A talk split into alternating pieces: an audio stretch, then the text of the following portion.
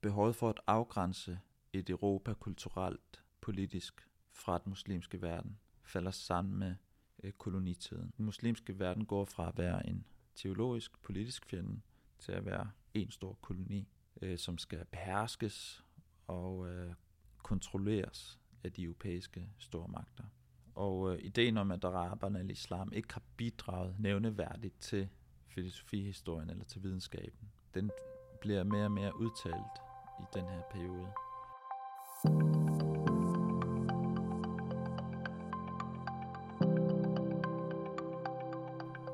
Filosofiens historie starter 600 år før vores tidsregning i det gamle Grækenland med astronom og fysiker tales fra Mile og hans idéer om, at naturen er en objektiv størrelse, som kan diskuteres rationelt. Tales fra Mile er den første, vi kender til, som beskrev jorden ud fra rationelle observationer og tanker.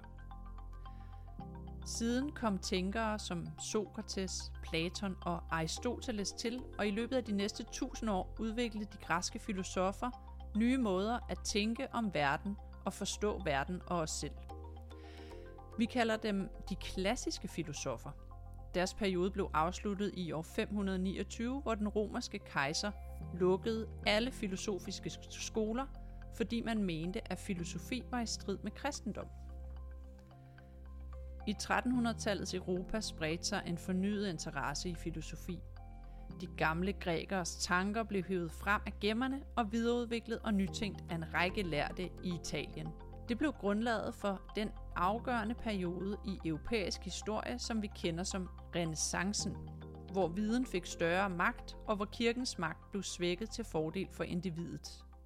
Men hvad skete der egentlig med filosofien i de mere end 1000 år fra år 529, hvor Platons akademi i Athen blev lukket af kejseren, og så til de europæiske tænkere genopdagede og videreudviklede de græske filosofers idéer i 1300-tallet under renaissancen? Det spørgsmål skal du hjælpe mig med at besvare i denne podcast, Saer. Velkommen. Tak. Saer El Jashi, du er seniorforsker her på DIS. Du er uddannet i islamiske studier fra Københavns Universitet. Du har arbejdet med arabisk og islamisk idehistorie i mange år, og du har specialiseret dig i at analysere og forstå arabisk filosofi. Og mit navn er Marie Barse, og jeg er kommunikationsmedarbejder her på DIS. Og uden at afsløre for meget, kan jeg nok godt nævne, at de arabiske filosofer spillede en afgørende rolle i, at vi overhovedet har kunne læse og forstå de gamle grækers tanker i dag. Vi vender tilbage til, hvad der skete med filosofien efter lukningen af Platons akademi. Men først kunne jeg egentlig godt tænke mig lige at spørge dig, hvordan du kom til at interessere dig for filosofi, sagde jeg. Altså, jeg, jeg er altid fascineret af, sådan, hvordan man i gamle dage har tænkt, øh, øh, sådan, i, tænkt sandhed, og hvad gør livet godt, og øh, hvad skal der ske, når vi ikke engang øh, forlader den her verden. Alle de her spørgsmål har altid interesseret mig, så det har fascineret mig, hvordan man har diskuteret og tænkt de her idéer. Så, øh, men i gymnasiet, der sker der noget, og det tror jeg hænger sammen med, at, at øh, sådan jeg bliver mere og mere bevidst om mine egne sådan, øh, rødder og, og, og baggrund. Og vi bliver jo undervist i, i religion og historie. og, og det handler meget om europæisk historie. Og det irriterede mig. Og jeg diskuterede det også tit med mine undervisere. Fordi jeg vidste ikke ret meget dengang, men... Hvad sagde de så? Jamen, jeg tror heller ikke, de vidste sådan ret meget, fordi de var jo øh, øh, vant til at tænke filosofihistorie, eller, eller religionsfilosofi, eller oldtidskundskab, som, som, som noget, der var krask og europæisk. Slut. Ikke mere. Men hvordan, altså, hvordan vidste du, altså hvordan fandt du overhovedet ud af, at de her mm, altså, arabiske filosofer fandtes?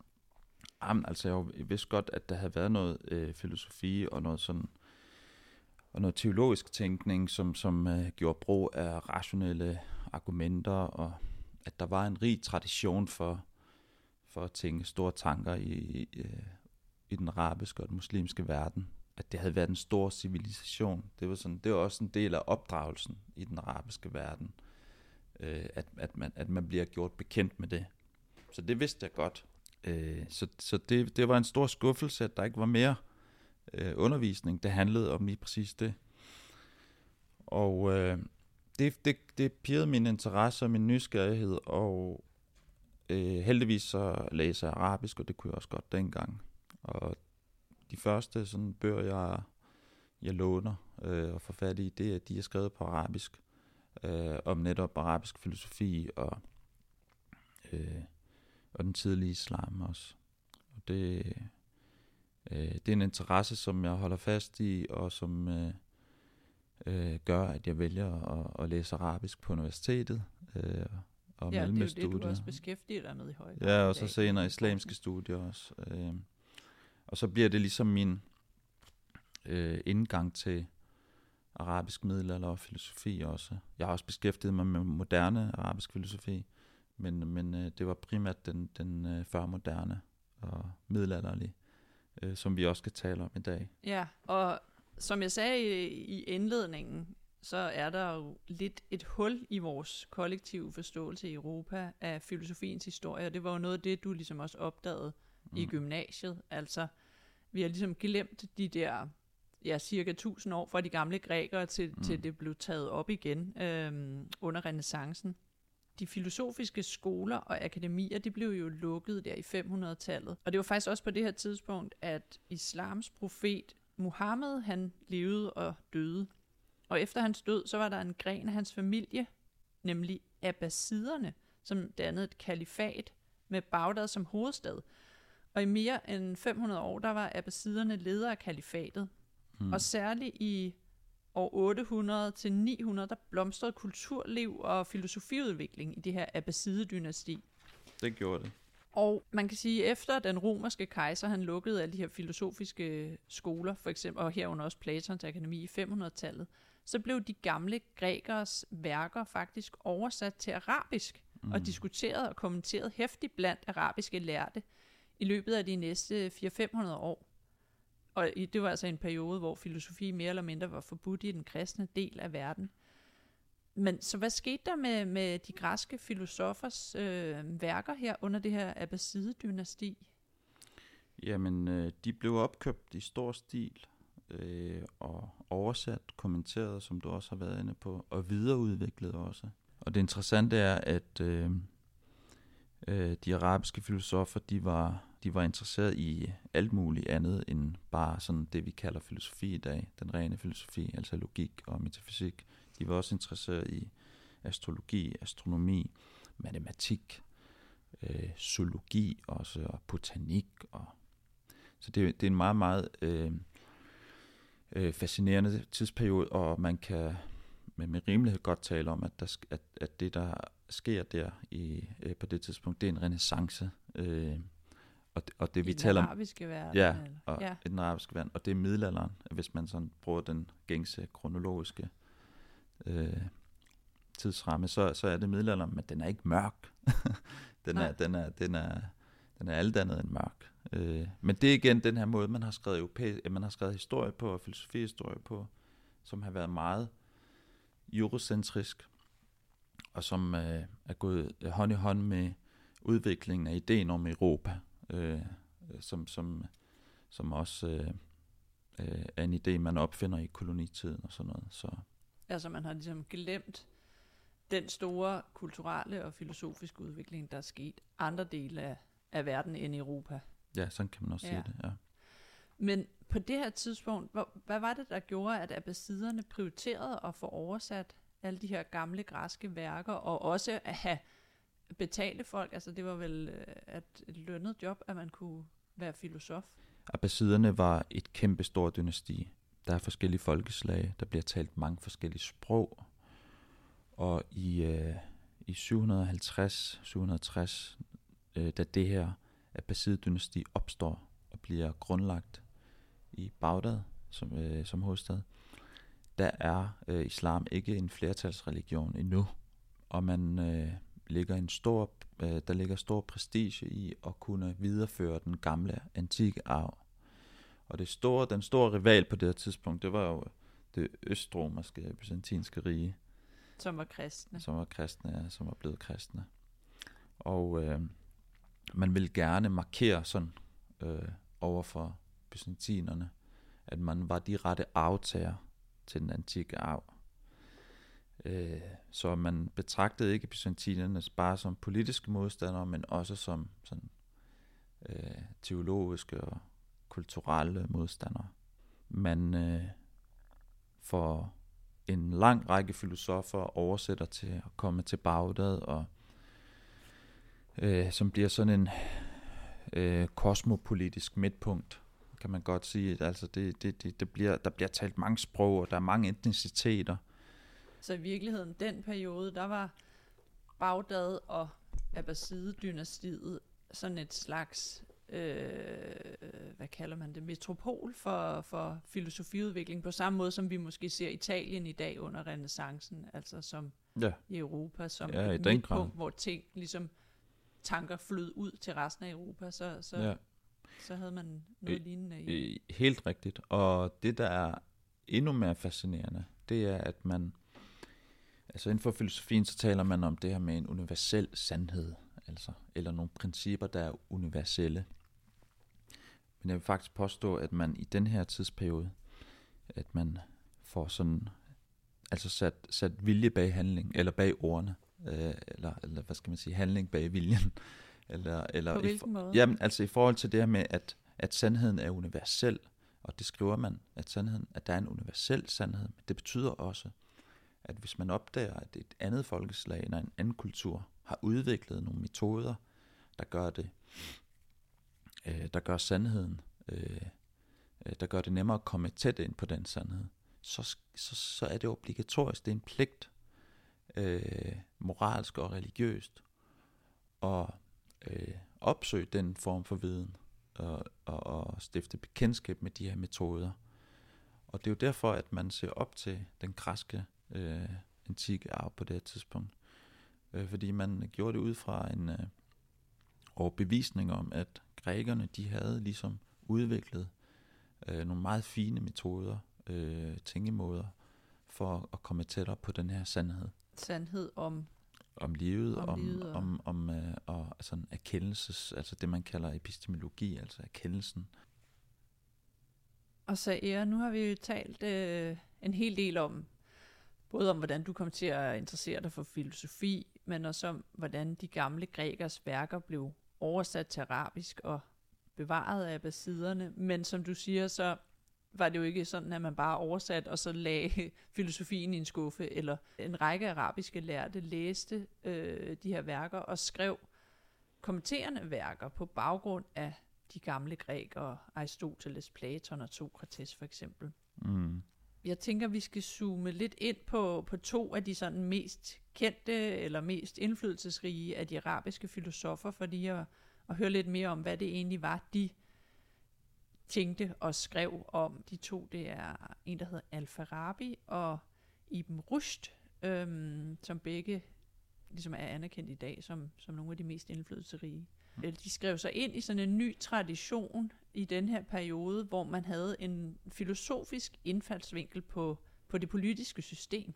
Så inden vi ligesom går ind og taler mere spe- specifikt om de her to, hvad, hvad, hvad gik det egentlig ud på? Kan du fortælle lidt om det? Altså det her med Ja, politisk filosofi eller en filosofisk indfaldsvinkel. altså man havde, øh, man havde en øh, måde at skrive politisk rådgivningslitteratur på, som, som var meget dominerende. Og øh, på arabisk hedder det Nush al-Muluk, altså øh, hvordan man rådgiver konger og fyrster. Øh, det er det, ligesom det primære fokus i den her litter- form for litteratur. Men i forhold til Farabi og Ibn Rust, det nye ved deres politiske skrifter, det er, at de tænker filosofien ind. Altså det her med at øh, reflektere rationelt over begreber som det gode, altså god regeringsførelse. Hvad udgør god regeringsførelse? Hvor det tidligere øh, ikke filosofiske rådgivningslitteratur mere har handlet om, hvordan Ja, ja, hvor, styrer man sine undersåtter og hvordan man, ja, nemlig, ja, nemlig sådan øh, en, en øh, machiavelliansk øh, måde at skrive rådgivningslitteratur på. Øh, der er mange paralleller i hvert fald i den måde, man skriver øh, øh, litteratur på, altså politisk litteratur på i den her periode. Øh, og så handler det også meget om at give instrukser til herskeren eller til fyrsten. Øh, men i, hos Farabi og Ibn Rushd, der gør den her filosofiske indfaldsvinkel en, en mærkbar ændring øh, i forhold til fokuspunkter. Der er meget fokus på god regeringsførelse. Hvordan forbedrer man øh, den eksisterende orden? Og hvad betyder det overhovedet, at man har en retskaffen hersker? Øh, Farabis værk hedder Den retskaffende bytstat, Al-Madin al-Fadila. Og øh, det er jo, den er jo skrevet som en kommentarværk til Platons værk, altså Staten, som er det her meget kendte værk, vi kender. Øh, men men øh, øh, igen, Farabi nøjes ikke med at oversætte eller kommentere øh, Platons værk, men bruger ligesom idéerne, grundideen til at videreudvikle en ny politisk teologi. Hvor nytænkte var det her med at lave rådgivningslitteratur, som ikke bare havde fokus på at bevare det eksisterende og holde herskeren i magt? Altså er det sådan, vil det nærmest svare til, hvis man begyndte at filosofere over et bedre andre styreformer end demokrati i dag, for eksempel, tænker jeg også ville være svært. Altså, ja. Man, øh, ja, ja, det vil være svært, ja. Ja, det vil være... Øh, men, men øh, og det er egentlig mærkeligt, at, at det er gået hen og blevet sådan øh, svært, men det, vil, det kan man godt sige, ja, fordi det var, det var banebrydende på mange måder. Ja, det er den her idé om at, kunne at tænke, det kan være, der kan være en bedre styreform, eller en bedre samfundsmodel, end den vi har nu. Det ja, det, eller, ja, ja eller, eller det her med at stille spørgsmålet om god regeringsførelse så tidligt. Øh, det er jo meget sådan noget, man i dag forbinder med nyere politisk tænkning. Men allerede her på det her tidspunkt for Rabi i 800-tallet, han skriver øh, ud fra en interesse i, hvordan man kan sammentænke god regeringsførelse og øh, dyd og, og, og teologi også. Altså teologi hænger øh, tæt sammen med øh, det politiske. Øh, Hvordan det? I den her samling. Jamen, fordi man, man kan ikke øh, tænke politik øh, uafhængigt af det religiøse øh, på det her tidspunkt.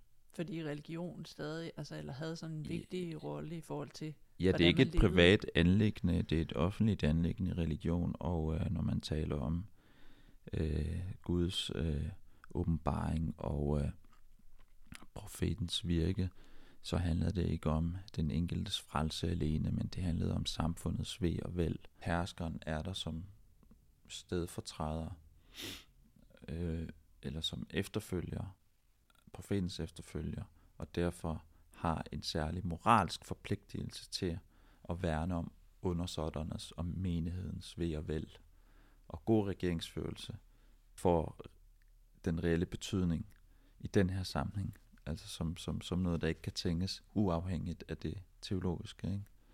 Og hvad tænker altså Farabi, hvad ser han så som god regeringsførelse, eller hvad er formålet med god regeringsførelse? Det er altså ikke bare at holde herskeren ved magten. Nej, netop ikke. Øh, det, det handler ikke om øh, at holde herskeren ved magten. Det handler om, at øh, Altså han taler om det her med den retskaffende bystat. Og så siger han, jamen hvad forudsætter øh, en retskaffen bystat? Forudsætter en retskaffen hersker. Og hvad betyder det? Ja, hvad betyder ja, retskaffen i det? Ja, og det, det, det, det er her, han sådan tænker over det her med det fælles gode. Altså den retskaffende by, det er en by, hvor det fælles gode er det ypperste ideal. Og det vil sige, at behovet for en, altså individet er ikke så meget i fokus her, men det er kollektivet, det er fællesskabet. Individerne befinder sig i nogle omgivelser, som gør det oplagt at undgå øh, at begå de store synder, eller at øh, begive sig ud i øh, moralsk fordærvende adfærd, øh, hvor, hvor et samfund, der ligesom opfordrer eller gør det nemmere for individet at leve i overensstemmelse med sin egen natur. Som øh, er dydig af natur. Dydig af natur, ja. ja. Og hvordan kommer han med nogle sådan anbefalinger til, hvad en hersker så skal gøre for Ja, at det gør han jo, i, øh, og det har vi øh, øh, ligesom med Averroes også, eller Ibn Rushd, som du også nævnte tidligere, som også skriver et, et lignende værk. Han øh, opbremser også, eller oplister også øh, de gode egenskaber ved en hersker. Øh, og det, er- det er igen det her med, at øh, en retfærdig hersker, det er en, der ikke øh, kun øh, tager sig egne sager, men øh, tilsigter det fælles gode for, for undersåtterne. Øh, og at, at øh, altså der er også en diskussion af oligarkiet og tyranniet og flertalsstyre. Altså de her forskellige former for, øh, eller styreformer, de bliver også diskuteret. Og det interessante ved sådan en som øh, Farabi og, og Ibn Rushd, det er, at de ikke sådan på forhånd øh, anfægter eller afviser øh, flertalsstyre, for eksempel. Altså demokrati. Ja, Ja. det vi der ikke kalder til, men sådan, hvad er ulemperne ved, hvad er ulemperne ved et flertalsstyre? Det er, at øh, undersåtterne bliver sig selv optaget. Altså det er meget individ øh, øh, centreret Ja, på den enkeltes behov øh, og præferencer. Og flerska- fler, fællesskabet træder lidt i baggrunden. Øh, og, det, og det er ulempen ved, ved flertalsstyret. Og flertallet, altså man har ikke så meget tillid til flertallet på det her tidspunkt. Altså til hoben, eller sådan til, til, til den almindelige øh, øh, befolkning. Øh, der ligger sådan også det, det, det, en tanke om, at, øh, at de lærte og filosoferne, det er jo noget, der går tilbage til Platon også, ikke? at det er dem, der reelt set skal have beslutningsmyndigheden, øh, og ikke flertallet. Fordi flertallet kan ikke tage rigtige beslutninger. Det er et for de er ikke oplyste nok. De er ikke at oplyste nok. Ja. De rigtige beslutninger kan kun at, øh, tages af de få, øh, de få lærte. Altså, jeg synes personligt, det er interessant øh, læsning, øh, og sætter nogle ting i perspektiv i forhold til, hvordan vi i dag diskuterer sådan politik og god regeringsførelse også. Det virker til, at man Mm. måske lidt mere åbensindet diskuterede de forskellige styreformer. Også den eksisterende, som vel var en, altså, det, man vil kalde tyranni. Er det ikke det, Jo. man havde? Øh, altså de øh, andre mulige styreformer, oligarki, demokrati, Ja. og ikke udvalgte én styreform som den bedste, som var det, man mente, man skulle stile imod. Eller, Ja. Jamen, det er rigtigt. Det kan man godt argumentere for, øh, og jeg er enig. Averroes, han, han, øh, han har nogle interessante pointer. Jeg har også altså skrevet... Ibn Rushd. Ibn Rushd, ja, nu Ja, bruger jeg hans Ibn Rushd. latinske. Det er fordi Ibn Rushd, han, det, han hed Ibn Rushd, men han, på latin kalder vi ham Averroes. Ja, det er der Averroes, ja. måske flere, der kender, der kender det navn.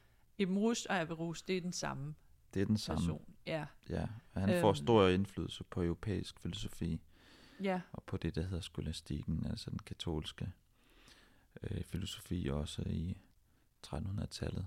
Ja, i forbindelse op til renaissance. Ja, op til renaissancen. Ja. Øh, også øh, f- de såkaldte fritænkere, altså de ikke-professionelle fritænkere, altså dem, der ikke var filosofer som sådan, og udfordrede den katolske kirke på det tidspunkt ved hjælp af nogle af hans øh, hvad hedder det, teser. Altså Ibn også. Rushd. Ja, Ibn Rushd ja. teser, ikke? Øh, men, men lige for at gå tilbage til det her med den politiske tænkning hos Ibn Rushd. Han lægger meget vægt på fyrstens personlige kvaliteter. Det gør Farabi også.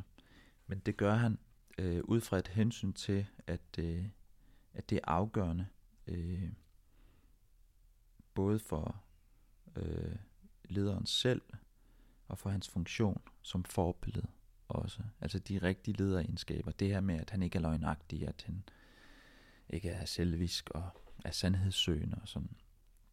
Det, det bliver lagt vægt på. Og igen, øh, det dydige og det moralske element kommer også ind i billedet, øh, når han diskuterer for eksempel, hvad fyrsten eller herskeren skal, skal hade eller skal afsky.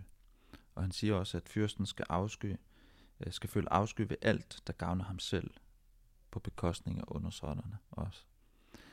Øh, og det gør han i forbindelse med øh, hans øh, diskussion af øh, tyranniet, Øh, og det er blevet læst som sådan en slags samtidskritik, altså en kritik af de Af de At den hersker. hersker. Ja, nemlig Ja. i samtiden. Øh, som udviklede tyranniske øh, tendenser. Altså, hvor man undertrykker sine undersåtter, Ja, i stedet undertrykker for at blomstre. Nemlig, og det handler meget om øh, familiernes, øh, de her familier, øh, dynastiske familier og deres overlevelse. Og Og hvad så han i dem Rust som problemet ved det? Altså problemet ved at, at undertrykke befolkningen, for eksempel. Hvis der, så længe der var nogle lærte, som kunne udvikle filosofiske idéer og sådan noget, hvorfor var det så stadig vigtigt, at, at herskeren havde fokus på, at undersåtterne eller befolkningen kunne udfylde deres... fordi Deres tyranni, tyranni får det værste frem i folk. Og det gør, at de handler stik imod deres natur, vil han argumentere for. Det vil Farabi også sige. På hvilken måde? Hvordan? Jamen, de bliver dyriske, øh, rebelske. og øh, det rebelske, det er ikke så vel anset her. For det er kilden til kaos og uorden. Så det der på arabisk hedder fitna. Det, det skaber splittelse i samfundet. Og splittelse kan også være skyld i moralsk forfald. Også. Det er et samfund, der er splittet og ikke øh, hænger sammen. Ibn Rust han skaber sådan en, øh, en modpol til den gode fyrste, og det er den uværdige tyran også, ikke? Og det er meget, hvad skal man sige, det er meget øh, modigt af ham på det tidspunkt. Han bliver altså også landsforvist. de her filosofiske værker, som var blevet oversat fra græsk til arabisk og kommenteret og altså, idéerne videreudviklet af tænkere som Ibn Rushd og Al-Farabi. Hvordan kom de fra Arabien til Europa, hvor de jo så ligesom var med til at danne grundlag for renaissancen? Altså det er den periode, hvor med, fra 1100-tallet også især, hvor krosstogene øh, bliver, bliver, bliver mere og mere øh, effektive også, og plyndringstogterne i øh, store dele af den muslimske verden, øh, som, som gør, at øh, de her værker kommer til Europa også. Der er også noget kulturel udveksling. Altså fordi man plyndrer biblioteker, Ja, og så gør tager man. nogle af de her værker med. Ja, det gør man. Ja. Især også i Andalusien for eksempel. Hvordan bidrog de arabiske værker, altså for eksempel Al-Farabi og øh, Ibn Rushd, hvordan bidrog de værker til, til europæernes forståelse af filosofien, eller til at bringe filosofien videre? Altså man kan sige, at de bliver brugt på to måder. Som jeg allerede har været inde på, så bliver de enten brugt som kilder til at forstå de græske værker, eller til bedre at kunne analysere de græske værker.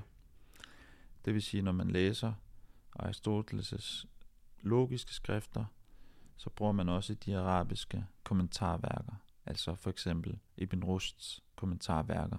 Men de bliver også brugt i internt i filosofiske og teologiske øh, fejder også, og meningskampe. Men, men øh, de får altså en øh, afgørende indflydelse på, hvordan man diskuterer filosofi i Europa.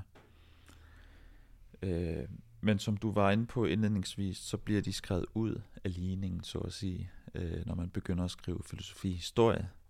Og det gør man jo senere, det her behovet for at, at skrive en egentlig filosofi-historie opstår meget senere.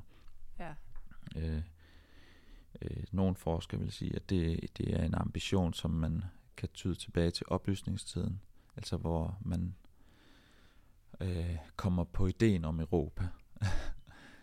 og det falder sammen med kolonitiden jo også, at, øh, at der opstår et større og større behov for at afgrænse Europa, både politisk, kulturelt og geografisk, over for den primært den muslimske verden også. Ja, så hvad, hvad altså, det, Jamen, det er lidt øh, interessant. Hvad, hvad er grunden til, tror du, at man skriver uha. de her arabiske filosofer ud af filosofihistorien? Altså, det, ja, det kunne man spekulere rigtig meget over, men, men man kan sige, at ideen om Europa opstår der med oplysningstiden, Hvor filosofihistorien også begynder at blive skrevet. hvor man, hvor man får et behov for at skrive en egentlig filosofihistorie. Og at behovet for at afgrænse et Europa kulturelt, politisk fra den muslimske verden, falder sammen med øh, kolonitiden. Altså, den muslimske verden går fra at være en teologisk, politisk fjende til at være en stor koloni, øh, som skal beherskes og, øh, kontrolleres af de europæiske stormagter. Og øh, ideen om, at araberne eller islam ikke har bidraget nævneværdigt til filosofihistorien eller til videnskaben, den bliver mere og mere udtalt i den her periode, og bliver skrevet ud af ligningen, som sagt. Fordi det passer godt i, I den et fortælling, kolonialt perspektiv om, Nemlig. at europæerne er de retmæssige hersker måske over ja, og det er, også, det var også i oplysningstiden, at de første sådan egentlige racehierarkier øh, bliver tænkt ind i det politiske verdensbillede, og i den måde, man skriver kulturhistorie på, og så videre. Ikke? Øh, men det er en helt anden snak. Mm. Men, men jeg synes personligt, at det er vigtigt at få altså at gå tilbage i tiden og få åbnet op for en diskussion. Ja, det var næ- faktisk mit næste spørgsmål. Altså, fordi jeg sådan med at tænke på, at alt det her, det foregår jo for mange hundrede år siden, nærmest tusind år siden. Og der er sikkert meget, der er blevet glemt i historien af, af perioder. Så hvorfor er det vigtigt, at, at vi ligesom husker at lære om de arabiske filosofer? Man kan svare på det spørgsmål på to måder. Den ene måde vil være at sige, at det har en værdi i sig selv at studere filosofi og idéhistorie, og der skal egentlig ikke være en, en, en større øh, eller en større god grund til at gøre det. Det har en værdi i sig selv at gå tilbage i historien og studere, hvordan øh, andre kulturer har, har, har øh, tænkt og, og, og levet og, og så videre. Så svarer det i virkeligheden lidt til at spørge om, hvis vi nu glemte de gamle grækere, ville det så ikke også være lige meget? Ja, altså kan man altså, sammenligne hvorfor skal det? vi, ja, hvorfor skal vi gå tilbage til øh, Aristoteles, Platon, Euklid eller øh, Plotin og Proklos og så videre? Øh, hvad får vi ud af det? Det kunne man også spørge om. Det vil jeg sy- sige, at det er sådan en forkert måde at spørge på. Den anden måde at svare på, det vil være, at øh, det har en interesse øh, for enhver, der beskæftiger sig med øh, det moderne Europa. Altså det her med, at man begynder at tænke Europa som en enhed, øh, kulturelt og, og historisk, og måske også religiøst. Ikke? Øh, hvornår opstår den idé, og hvorfor, under hvilke omstændigheder, og hvordan er den opstået på bekostning af andre fortællinger også, ikke? Og den modfortælling, som jeg tilhænger af, hvis man kan kalde det sådan, det er, at, at øh, den øh, koloniale tidsperiode har spillet en afgørende rolle i måde, man har defineret Europa på. Og det har været på bekostning af øh, den vekselvirkning, eller den, de, den, mange, den, den kontakt, der har været til den arabiske og muslimske verden, som ikke alene har været krigerisk, eller militant, eller øh, fjendtlig, men der har også været meget udveksling af kultur, idéer, som har flyttet sig fra det ene sted til det andet, og filosofer og tænkere, der har interesseret sig for det samme og tænkt de samme tanker, og som har trukket på den samme filosofiarv. Altså det, den græske arv er jo fælles for hele Nærorienten, øh, Nordafrika, og så det vi i dag kender som Europa. Og det er jo, det er jo meget, der binder os på den måde, ikke? Øh, kan man sige. Og det synes jeg er, er vigtigt at få belyst og, og åbnet op for. Ja, så i virkeligheden, snakken om, om de arabiske filosofer kan både lære os noget om rent filosofisk, om hvordan man kan tænke om og forstå verden og de politiske systemer, men det kan også give os en forståelse af, hvordan vi i Europa har udvalgt og konstrueret historien Ja, på en som- måde, som, som passede måske godt i en periode, men, men nu er det måske også vigtigt at begynde at huske noget af det, der blev glemt. Ja. Det vil, det vil jeg sige, og heldigvis i dag, der bevæger man sig også, øh, altså i hvert fald i universitetsregi og sådan i for, forskningsmiljøerne, der er der en del forskere i Vesteuropa, øh, men også andre steder, der arbejder med det her, og som øh, lægger rigtig mange bestræbelser på at få åbnet op for de her andre perspektiver på filosofihistorien, og som har gjort meget for at belyse den arabiske kulturarv, og hvordan den har bidraget til filosofihistoriens udvikling.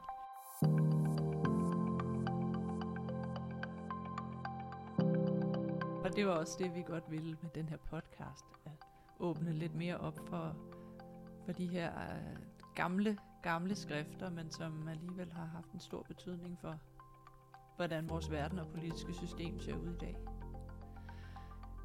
Jamen, øhm, med de ord vil jeg sige øh, tak, fordi du var med i studiet i dag, Sager.